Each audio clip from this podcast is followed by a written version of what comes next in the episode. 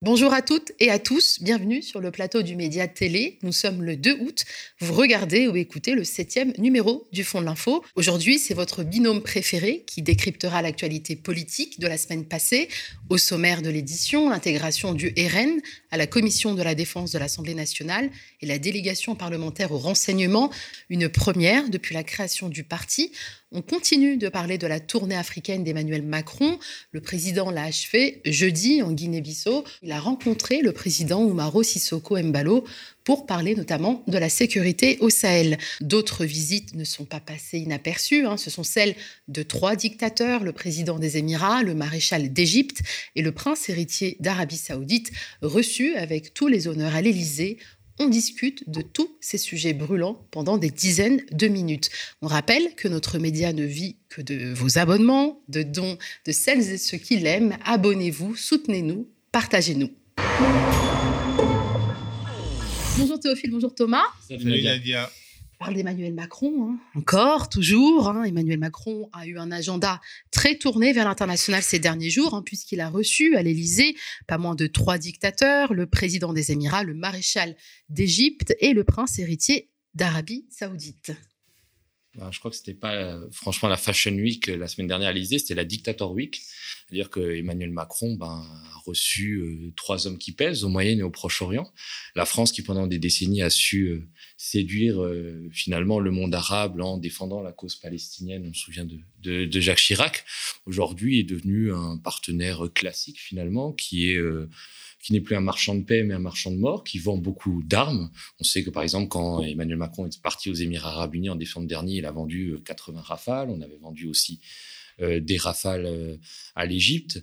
Et euh, tout ça euh, en faisant fi du caractère absolument autoritaire et sanguinaire euh, de ces monarchies et de ces dictatures en place. Il faut quand même se rappeler qu'en Égypte, il y a soixante mille prisonniers euh, d'opinion qui sont dans des geôles, euh, parfois dans des véritables camps au Sinaï, et que quand même l'armée française a coopéré, ça avait été révélé par Disclose euh, à l'automne dernier, dans le cadre de l'opération Sirli, à soi-disant une lutte antiterroriste à l'ouest euh, de l'Égypte, qui en fait permettait à l'armée égyptienne euh, de tuer des pauvres contrebandiers qui trafiquaient des cigarettes entre euh, la Libye et l'Égypte. Donc, euh, on permet tout, on marche sur, euh, sur nos principes, sur nos valeurs, on décore de la Grand Croix de la Légion d'honneur le maréchal Sissi, on reçoit le prince héritier d'Arabie Saoudite, euh, Mohamed Ben Salman, euh, qui a détenu le record d'exécution capitale en un jour, parce que l'Arabie Saoudite a exécuté quatre-vingt-un prisonniers, a notamment euh, tué euh, le journaliste Jamal Khashoggi, et euh, tout ça, et tout ça, voilà, effectivement, ça nous donne une place de choix, puisqu'on est devenu, euh, en quelques années, le troisième ou le quatrième exportateur d'armes au monde. Et euh, c'est, et des c'est, c'est tues, euh, des au Yémen, tues, des quatre cent mille voilà, personnes utilisées par l'Arabie Saoudite et par les Émirats Arabes Unis euh, pour bombarder des civils au Yémen dans cette guerre absolument atroce qui a fait des centaines de milliers de morts depuis euh, deux mille quatorze. Donc rien de nouveau sous le soleil, mais c'est quand même assez assez triste et c'est une C'est quelque chose qu'on voit, c'est pas seulement propre à Emmanuel Macron, c'était propre à Nicolas Sarkozy, qui s'était beaucoup rapproché du, du Qatar, qui lui l'avait aidé d'ailleurs à obtenir l'organisation de la Coupe du Monde. Puis François Hollande, qui avait déclaré que moi, président, je ne recevrai pas des dictateurs à l'Élysée, euh, qui finalement avait reçu avec tous les honneurs euh, euh, tous ces satrapes et qui avait été le premier à réussir à vendre les Rafales à, à l'Égypte. Et puis Emmanuel Macron s'inscrit dans cette, euh, dans cette lignée-là où finalement les grandes puissances occidentales, ça vaut pour la France mais aussi pour les États-Unis, sont obligées de ravaler leur fierté de composer avec ces, ces, ces dictatures. Les droits de l'homme sacrifiés sur l'autel des intérêts euh, économiques, Théophile ? Alors, je, je pense, Nadia, qu'il faut peut-être que, au risque euh, de faire une dépression, qu'on arrête de croire que les droits de l'homme ont, ont été, euh, dans un passé même lointain, euh, structurant dans notre approche diplomatique. Je pense que, par le passé... Euh, sous la Ve République, à partir du général de Gaulle, la France a eu une politique arabe qui euh, la distinguait des États-Unis, puisque c'était une politique d'équilibre qui ne prenait pas forcément parti pour euh, Israël euh, dans le chaudron euh, du, du Proche-Orient et qui avait une sorte de... comment dire, d'expertise sur ce monde-là. Donc, euh, c'est dans ce cadre-là que la France s'est opposée, euh, notamment aux États-Unis, euh, sur euh, la lecture de la situation en Irak, sur Saddam Hussein. C'est dans ce cadre qu'un certain nombre de, de, de choix ont été faits. On se rappelle notamment de Jacques Chirac qui menaçait de reprendre son avion euh, quand il était euh, sur la Terre Sainte pour marquer son indignation par rapport au comportement euh, de l'armée israélienne. Mais cette politique arabe était aussi déjà une politique commerciale et, et euh, elle avait, euh, c'était une politique déjà du carnet de commandes, mais c'était une politique du carnet de commandes qui entrait dans le cadre de diplomatie française spécifique. Et il y a eu la, la deuxième guerre d'Irak, l'invasion de l'Irak par les États-Unis, le, le nom de la France sous Jacques Chirac, et puis une sorte de réalignement de la France sur les États-Unis euh, qui a commencé à la fin de Chirac et qui s'est cristallisé sous Sarkozy. Donc, comment continuer à vendre notre quincaillerie, euh, à vendre des, des grands projets euh, quand euh, finalement on n'a plus de voix spécifique euh, à, et de, et de, de paroles de la France euh, originale à défendre, ben, en s'alignant euh, sur les États-Unis et en essayant quand même toujours de vendre des armes aux pays qui sont alliés Euh, des États-Unis et de nous. Et donc, euh, bah, euh, on joue, euh, on est un peu, euh, donc on joue, euh, les, les, les, les Saoudiens veulent peut-être se défaire un peu de l'emprise américaine, ben, on leur vend des armes et des technologies. Euh, L'Égypte, euh, manifestement, euh, je pense que l'Arabie Saoudite euh, l'aide à payer ses factures, ben on lui vend de la quincaillerie. Mais globalement, nous sommes un pays où le lobby militaro-industriel est très fort. Et, et c'est quand même fou qu'en France, quand on parle de lobby militaro-industriel, on parle surtout de celui des États-Unis, mais nous en avons un en France et il joue une part, euh, une partition importante, y compris dans les médias. Quand on regarde euh, Le Figaro, il appartient au groupe Dassault, qui est un marchand d'armes. Quand on regarde même tout ce qui était jadis euh, les, les médias Lagardère, Europe un, Paris Match, qui ont aujourd'hui été récupérés euh, plus ou moins par Vincent Bolloré, mais le groupe Lagardère est aussi euh, un groupe qui a beaucoup d'intérêt euh, dans le monde euh, de l'armement et qui exporte des technologies qui peuvent servir euh, aux armées. Donc je pense que euh, les droits de l'homme, c'est un vernis, c'est un accompagnant, c'est une, c'est aussi un moyen de peser sur des régimes hostiles en, euh, en se drapant dans notre, euh, dans, dans, dans nos valeurs, mais généralement, dès lors que la commande est, est importante et que le carnet de chèques y va, bah, en fait, il n'y a plus de droits de l'homme qui vaillent. Ouais, c'est un concept qui, qui justifie même des interventions militaires. Alors, on parle beaucoup des ventes d'armes aux dictatures, hein, de, du soutien à la répression, mais on parle moins des, de ces cabinets d'influence bien français qui font la retape pour les dictatures. Une récente enquête de Mediapart et un témoignage dans Fakir ont mis en lumière ces pratiques. Ah oui, c'est vrai qu'on parle souvent de, des ventes d'armes à des monarchies ou à des dictatures. Et effectivement, ça représente euh, des sommes considérables, c'est-à-dire euh, notamment sous l'impulsion de Jean-Yves Le Drian, qui a été ministre euh, de la Défense, puis ministre des Affaires étrangères. La France est entrée dans le Gotha euh, des grandes puissances qui parfois vendaient plus d'armes que que que, que la Chine. Mais c'est vrai que euh, à côté de entre guillemets de ces ventes d'armes classiques, c'est-à-dire qu'on a tout un tas d'entreprises françaises qui bénéficient de euh, voilà de ces bonnes relations, de ces relations cordiales qu'on entretient avec les pires régimes de la planète. Alors, je me souviens par exemple qu'il y avait, on vend beaucoup de matériel de cybersécurité, de matériel d'écoute qui permet de traquer les opposants. Je me souviens qu'il y avait une boîte qui s'appelait Amesys qui avait vendu un système d'écoute à Kadhafi qui avait permis de traquer, de localiser des opposants. Cette boîte avait été mise en examen, mais elle avait disparu et elle avait été refondée sous un autre nom. Et avec la complicité de l'État français, elle avait réussi à revendre le même système d'écoute à l'Égypte, euh, qui était effectivement un partenaire, soi-disant, dans la lutte euh, contre contre le terrorisme. Et puis, ce qui a été très raconté il y a quelques semaines, et je pense qu'il n'a pas été assez mis en lumière, c'est euh, ce témoignage dans Fakir, puis cette enquête de Mediapart, qui parle d'un cabinet, euh, ce qu'on appelle maintenant des cabinets d'intelligence économique, euh, qui s'appelle Avisa Partners, qui, euh, sous un autre nom, s'appelait Aistrat, qui dont un des directrices associées était Olivia Grégoire, qui était la porte-parole euh, du gouvernement, et en fait, qui faisait des faux articles dans des grands quotidiens, pour euh, vanter euh, le régime au Kazakhstan, euh, pour euh, euh, vanter les mérites du fils de Denis Sassou Nguesso, euh, le président congolais, qui, euh, ce fils-là, qui pourrait très bien prendre la suite euh, de son père. Et c'est vrai que euh, ces cabinets d'intelligence économique, on parle d'Avisa, je, je, j'ai enquêté sur d'autres cabinets comme euh, Axis, ben, euh, arrivent très bien à appuyer les régimes dictatoriaux à travers la planète, même leur, leur expertise à leur service, leur capacité de, de communication, d'intimidation, euh, et euh, permettent à ces régimes-là d'avoir un vernis euh, démocratique, euh, d'arriver à se vendre à l'international. Et donc, évidemment, se font beaucoup d'argent. Donc, finalement, c'est pas, on n'enrichit pas seulement que Dassault euh, ou que les grands groupes du complexe militaro-industriel. On enrichit aussi euh, euh, des petites structures qui euh, font partie de cette nébuleuse-là. Et donc, en fait, ça fait vivre euh, tout un écosystème euh, qui, avec des gens, effectivement, qui passent, on a parlé d'Olivia Grégoire, qui passent du privé au public. Et, euh, et donc, en fait, c'est un vrai business, tout ça. C'est un vrai business. Et aussi, il faut penser euh, à, à, à, au, au-delà des cabinets d'intelligence économique, à tout ce petit monde de, de l'influence, de la communication. Euh, c'est... Euh, Disons, ces, ces cabinets de com qui euh, font une partie euh, importante de leur euh, chiffre d'affaires à l'étranger et dont euh, les figures de proue se retrouvent souvent sur les plateaux de télé comme experts et comme expertes et quelque part euh, construisent l'opinion publique sur des sujets bien franco-français. C'est aussi une manière de, de, de créer une sorte de, d'arc social, de faisceau de relations et euh, de, de, de renvoi d'ascenseur mutuel et euh, ça crée une sorte de... Ça renforce en, en tout cas, euh, je sais pas, le, un dispositif, un dispositif idéologique euh, qui, euh, bah, qui euh, sert le pouvoir actuel, a servi euh, les, les pouvoirs précédents. Mais je constate, euh, par exemple, qu'aujourd'hui, on retrouve beaucoup de communicants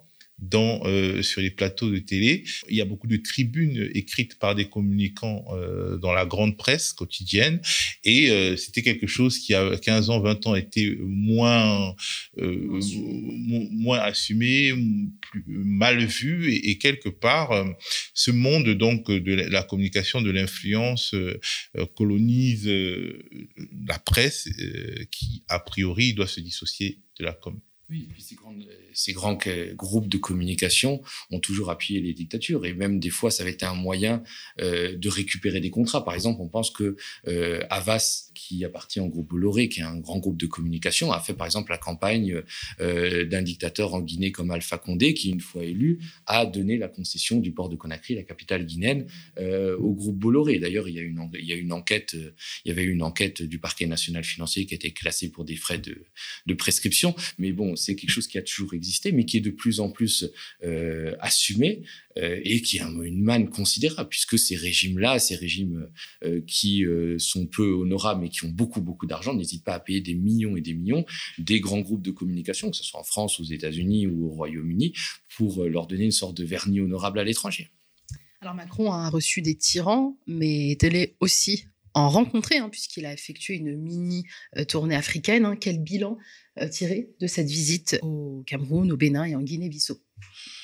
Bah, disons que à chaque pays euh, sa spécificité. Euh, ce qu'il faut noter, euh, en tout cas dans l'étape camerounaise, c'est que euh, et c'est quelque chose dont on a peu parlé en France. Euh, Emmanuel Macron a fait une photo euh, avec Franck Biya, le fils de Paul Biya. Or, on sait qu'en Afrique centrale, on a désormais affaire à des républiques héréditaires. Euh, euh, il y a eu le Gabon avec Omar Bongo qui a transmis le pouvoir à, à Ali Bongo avec euh, la bénédiction de la France. On a eu euh, aussi euh, le Tchad où Euh, Emmanuel Macron a intronisé euh, le fils d'Idriss Déby euh, au pouvoir après une sorte de, de, de coup d'État post-mortem euh, qui a suivi euh, la mort, euh, l'assassinat de, de son père, euh, dont on ne sait pas très bien si c'était une révolution de palais ou alors euh, des vraies attaques rebelles. Euh, Il y a aussi euh, au Congo-Brazzaville l'ombre de Denis-Christel Sassou Nguesso, le fils de de Denis Sassou Nguesso, président du Congo. En République démocratique du Congo, il y avait déjà eu la, la dynastie des Kabila. Bon, on est passé à autre chose avec euh, finalement le fils de l'opposant euh, historique qui a pris le pouvoir. Bref, cette photo, elle, elle ne peut pas être innocente parce que bah, au Cameroun, euh, c'est vraiment la, la question fondamentale qui agite le landerneau. Et euh, psychologiquement, voir euh, le, le le président de la France qui a été la puissance tutélaire de la France, même si ça n'a pas du Cameroun, même si ça n'a jamais été directement une colonie, et ben saluer euh, celui que le système veut manifestement imposer. En fait, c'est une image dont on aurait pu se passer. Alors au Bénin, c'était une une autre étape, euh, une étape durant laquelle Emmanuel Macron a beaucoup parlé de la Russie. Il en a parlé au Cameroun, il a aussi beaucoup parlé euh, au, au Bénin et, et euh, de manière assez euh, assez spécial parce que, en gros, il a accusé la Russie d'être une sorte de puissance impérialiste, ce qui est le cas dans son précaré euh, historique, le précaré historique de l'U R S S. Mais la France et la Russie se ressemblent beaucoup euh, dans euh, le fait de, de ne pas vouloir euh, de ne pas vouloir voir leurs empires euh, historiques mourir. Et euh, il a évoqué aussi les régimes discrédités au, euh, auxquels la, la Russie apporte leur soutien, mais c'est une accusation en miroir puisque la, la France fait exactement la même chose avec d'autres régimes discrédités. Et, et puis en Guinée-Bissau, il s'est beaucoup appesanti sur son litige avec euh, le régime de transition malien, le régime militaire malien, et en utilisant la tribune que lui donnait le président bissau-guinéen pour se plaindre du Mali qui, euh, ils ont fait des infidélités à la France avec, euh, avec la Russie. Il a accusé le pouvoir euh, militaire de s'attaquer euh, globalement aux Peuls. On peut écouter un, un extrait de ce qu'il a dit. Les Peuls, c'est une ethnie du Mali. Nous avons aussi partagé nos inquiétudes sur l'amplification des violences contre les populations civiles au Sahel, plus largement maintenant dans toute la sous, dans toute la sous-région, et en particulier des exactions commises par les éléments mercenaires déployés au Mali et dont les agissements sont désormais documentés par les rapports des Nations Unies. Wagner, pour ne pas les citer.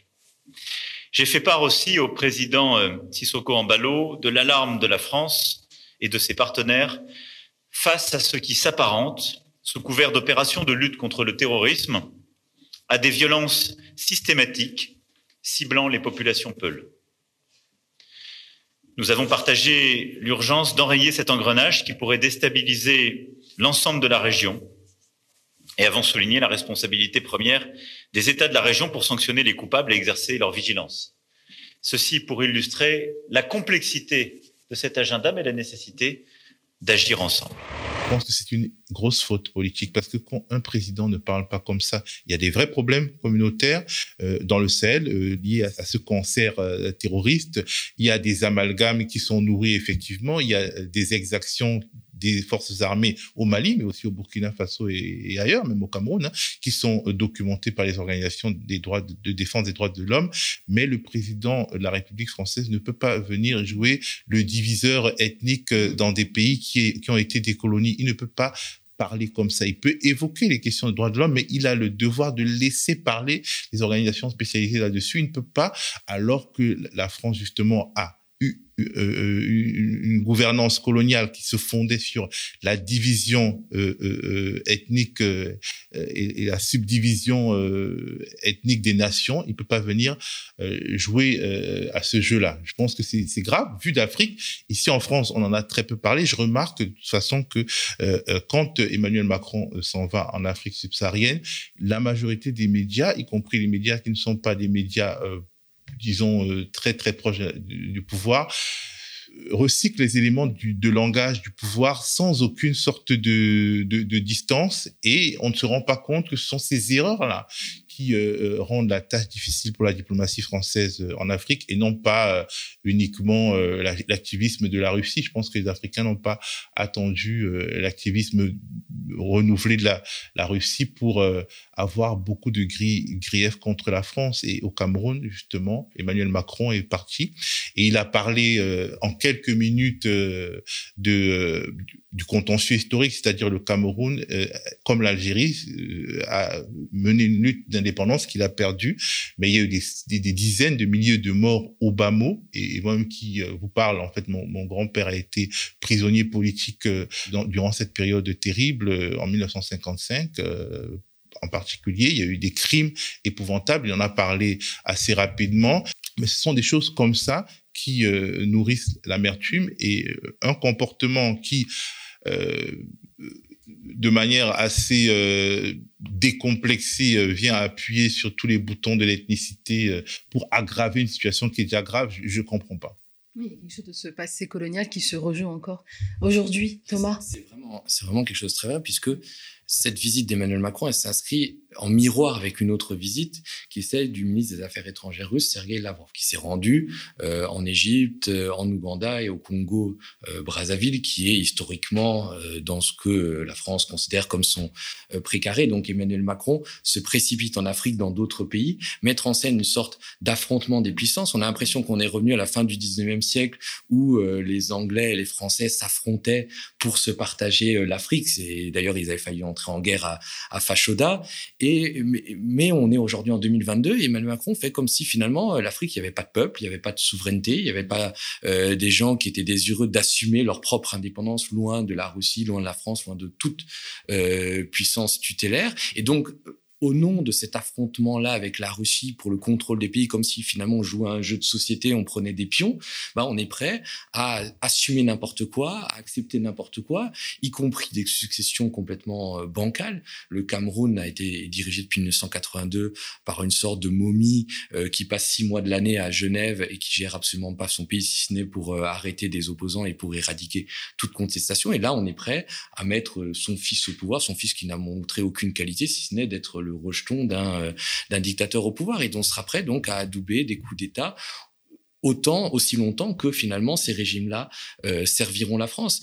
Après, il y a quelque chose qui, me, qui m'intéresse beaucoup sur la, sur la Guinée-Bissau, parce que c'était quand même la première visite d'un président français en Guinée-Bissau. Donc la Guinée-Bissau qui est, faut-il le rappeler, une colonie, euh, ancienne colonie portugaise qui a une guerre d'indépendance très dure, très petit pays et qui après, euh, à la fin des années deux mille, a sombré euh, et est devenu une sorte de narco-État puisqu'il y avait des, euh, des avions remplis de cocaïne qui arrivaient en Guinée-Bissau. Il y a même des présidents qui ont été assassinés par des narco-trafiquants. Et euh, il y a eu un président qui a été élu en deux mille vingt, qui s'appelle Umaro Sissoco Embaló, euh, qui lui aussi a un peu trempé dans le trafic de drogue puisque dans, il y a quelques années, il était le représentant de, de Kadhafi, et Kadhafi qui était une des hautes mains du, du trafic de drogue. Mais surtout, c'est un grand ami à qui ? À Alexandre Benalla, puisque quand euh, Sissoko Embaló a été élu dans des conditions très contestées en deux mille vingt, et donc il y avait une bataille entre les deux candidats, entre lui et son rival pour savoir qui allait être président, Sissoko Embaló a fait la tournée des chefs d'État qui comptent en Afrique. Il est notamment allé voir euh, Sassou Nguesso au Congo, il est allé voir Idriss Déby au Tchad, hein, pour essayer de le convaincre que c'était moi euh, qui devais devenir président. Et qui était dans son avion ? C'était Alexandre Benalla. Euh, et euh, en deux mille vingt, donc euh, Sissoko Embaló a failli, euh, a été très malade du Covid, il a été Euh, évacué en France, et qui lui a de nouveau rendu visite, Alexandre Benalla, avec Ludovic Schaecker, qui est euh, toujours conseiller euh, à l'Élysée, qui travaille toujours à l'Élysée, qui était celui qui avait euh, embauché Alexandre Benalla.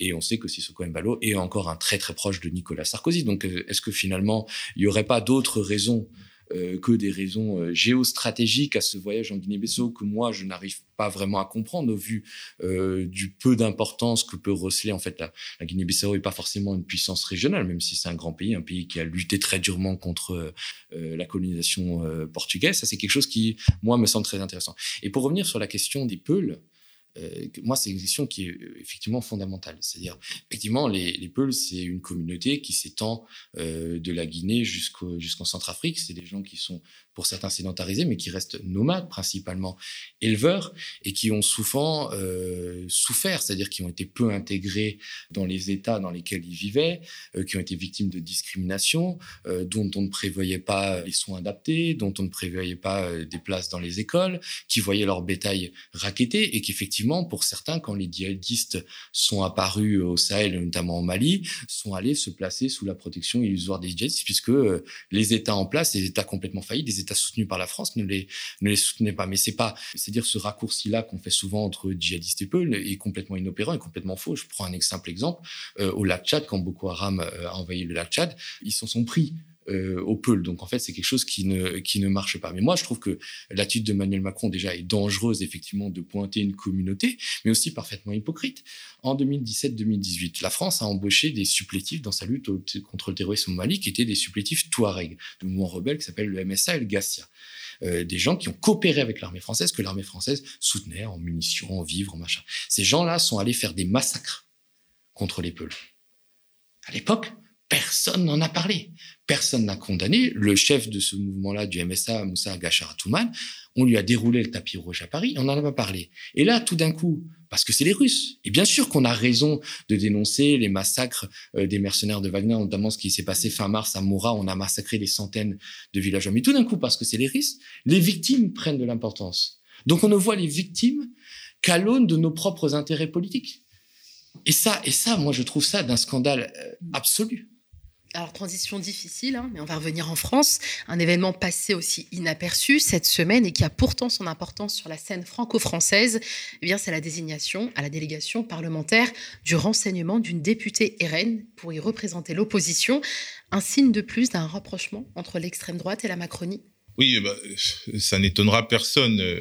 Dans le logiciel euh, officiel, dans, euh, disons, les, les éléments de langage... Euh, partagée, euh, la Macronie, en fait, finalement, se met à équidistance de ce qu'elle appelle l'extrême gauche, qui aurait été la gauche, c'est-à-dire la NUPES, et l'extrême droite, euh, le R N. Euh, et donc, euh, finalement, euh, joue un peu la partition euh, du centre raisonnable, qui est hostile aux extrêmes, euh, prédéfinis euh, pour les besoins de la cause. Mais dans les faits, les responsables euh, d'En Marche euh, ou de Renaissance ne s'attaquent qu'à la gauche. Qu'à la gauche NUPES, essaye de, de diviser la, la NUPES en, disons, euh, en éloignant euh, finalement les socialistes, euh, par exemple, de, de, de ce bloc euh, qui se construit. Euh, et euh, ils ne tapent absolument pas euh, sur le R N. Si vous regardez, si vous les écoutez, si vous les regardez, si vous voyez leur manière de se comporter, ils font tout pour renforcer euh, le R N, euh, ils font tout pour légitimer le R N, et le R N euh, en est quelque part euh, reconnaissant, puisque Marine Le Pen aussi euh, fait quelques beaux, euh, rend quelques hommages assez discrets euh, euh, à la Macronie. Donc, euh, il va de soi que euh, Emmanuel Macron et son entourage euh, jouent vraiment cette carte de euh, l'opposition choisie. Et l'opposition choisie, c'est le R N de Marine Le Pen. Et euh, il, il n'est pas impossible que euh, ça marche et que vraiment, euh, en deux mille vingt-sept, le R N finalement ait le pouvoir. Il faudra s'en souvenir. Il faudra s'en souvenir parce que euh, quand ce qu'ils ont construit euh, avec euh, acharnement euh, deviendra une réalité, ils euh, joueront aux antifascistes de position, euh, enfin la carte de l'antifascisme de positionnement pour pouvoir récupérer le pouvoir euh, cinq ans plus tard en, en instrumentalisant euh, les vrais euh, antifascistes. Donc c'est assez... Euh, assez clair, assez explicite, et ce n'est pas du tout étonnant. Il faut même... Il y a un certain nombre de personnes, euh, disons, d'analystes qui sont en général de centre-gauche et même de, de, de gauche radicale qui, qui, qui font semblant de croire au Père Noël, qui font semblant de ne pas voir ça et qui sont toujours en train d'attendre de la Macronie qu'elle ait un comportement différent du comportement qu'elle adopte, c'est-à-dire un comportement qui vise à faire grossir le R N.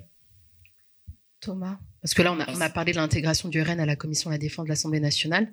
On aurait pu aussi parler hein, euh, de... Enfin, il y a quand même deux députés R N qui siègent aujourd'hui à la Cour de justice euh, de la République. Oui, c'est-à-dire qu'effectivement, au départ, il y a eu euh, deux députés R N qui sont devenus vice-présidents de l'Assemblée nationale. On mmh. pouvait considérer que ça relevait d'un symbole très mauvais, mais en tout cas d'un symbole. Et là, tout d'un coup, on les met en position de, de, d'avoir des décisions, d'avoir accès à certaines informations qui peuvent être Euh, sensibles, de juger leur père, comme à la Cour de justice de, de la République. Moi, c'est quelque chose qui est passé relativement inaperçu, mais le fait de voir une députée Rassemblement national de Charente, euh, Caroline Colombier, qui intègre la délégation parlementaire du renseignement. Donc, ça, savoir ce que c'est la délégation parlementaire du renseignement, c'est euh, quatre députés euh, et quatre sénateurs qui euh, supervisent et surveillent et contrôlent euh, les services de renseignement, donc qui ont accès à des informations très sensibles, qui sont habilités euh, secret défense, euh, qui peuvent connaître certaines choses que le député moyen euh, ne connaît pas. Et donc, euh, c'était à la discrétion de la présidente de l'Assemblée nationale, Yael Braun-Pivet, donc qui est macroniste, qui a nommé, qui devait nommer quatre députés, elle a nommé trois macronistes, elle devait nommer un membre de l'opposition, et au lieu de prendre euh, quelqu'un de la NUPES, elle a pris euh, cette députée du Rassemblement national, et ce qui est quand même un signal euh, très dangereux. On sait combien de fois euh, l'extrême droite a défié la République, et l'extrême droite a été dans le viseur des services de renseignement. Aujourd'hui, lui donner la capacité de contrôler l'action des services de renseignement, moi, c'est quelque chose qui me semble assez sous-estimé. Alors, peut-être qu'on est dans la torpeur de l'été et qu'on est tellement habitué au fait que la Macronie ne fait plus barrage avec le R N et utilise le R N comme un allié, mais c'est quelque chose qui, moi, me paraît euh, très, très grave.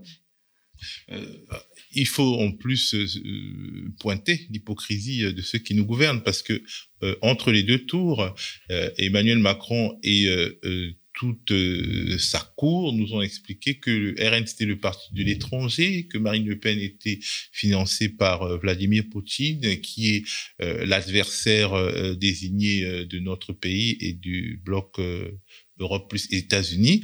Et euh, malgré euh, un certain nombre d'informations euh, à, à réelles sur euh, ces connexions-là, on ouvre euh, la grande la grande casse des secrets de la République, des secrets donc, du renseignement, renseignement intérieur et renseignement extérieur, à Marine Le Pen et à son parti. C'est pour montrer à quel point, pour certains, la politique, ce n'est que de la com. L'intérêt national et l'intérêt général humain sont très loin de, de, leur, de leurs préoccupations, et c'est vraiment comment... Euh, se mettre dans la centralité, comment combattre euh, les adversaires qui seraient les plus euh, potentiellement euh, susceptibles d'arriver au pouvoir sans trop de casse, euh, c'est comment jouer euh, les pompiers pyromanes au max, c'est ça vraiment la stratégie. Et euh, moi j'appelle vraiment les analystes et les journalistes à considérer les choses ainsi et à arrêter de donner une sorte de... de, de d'intention euh, euh, vertueuse à un pouvoir qui, qui n'en a pas, en tout cas sur ce terrain-là. Et arrêter de culpabiliser les électeurs qui refusaient de faire barrage, cette fois-ci. Euh, ah bah enfin, oui, parce qu'en fait, c'est élections. Une sorte de, de, de barrage à, intermittent, oui, euh, tous les cinq ans, et puis euh, le reste du temps, en fait, on nourrit, euh, on nourrit la bête. Ouais. Théophile Thomas, merci infiniment euh, pour ces analyses qui sont très précieuses et que l'on entend très peu, malheureusement, dans les médias mainstream. Mais heureusement que le média est là et le média a besoin de vous. On vous rappelle hein, que la campagne d'abonnement se poursuit. L'objectif, c'est cinq mille nouvelles souscriptions ou même plus. Hein. On compte sur votre générosité, votre soutien. Merci d'être toujours aussi nombreuses et nombreux à nous suivre. À bientôt. À la rentrée, nous allons revenir encore plus fort, encore plus impertinent.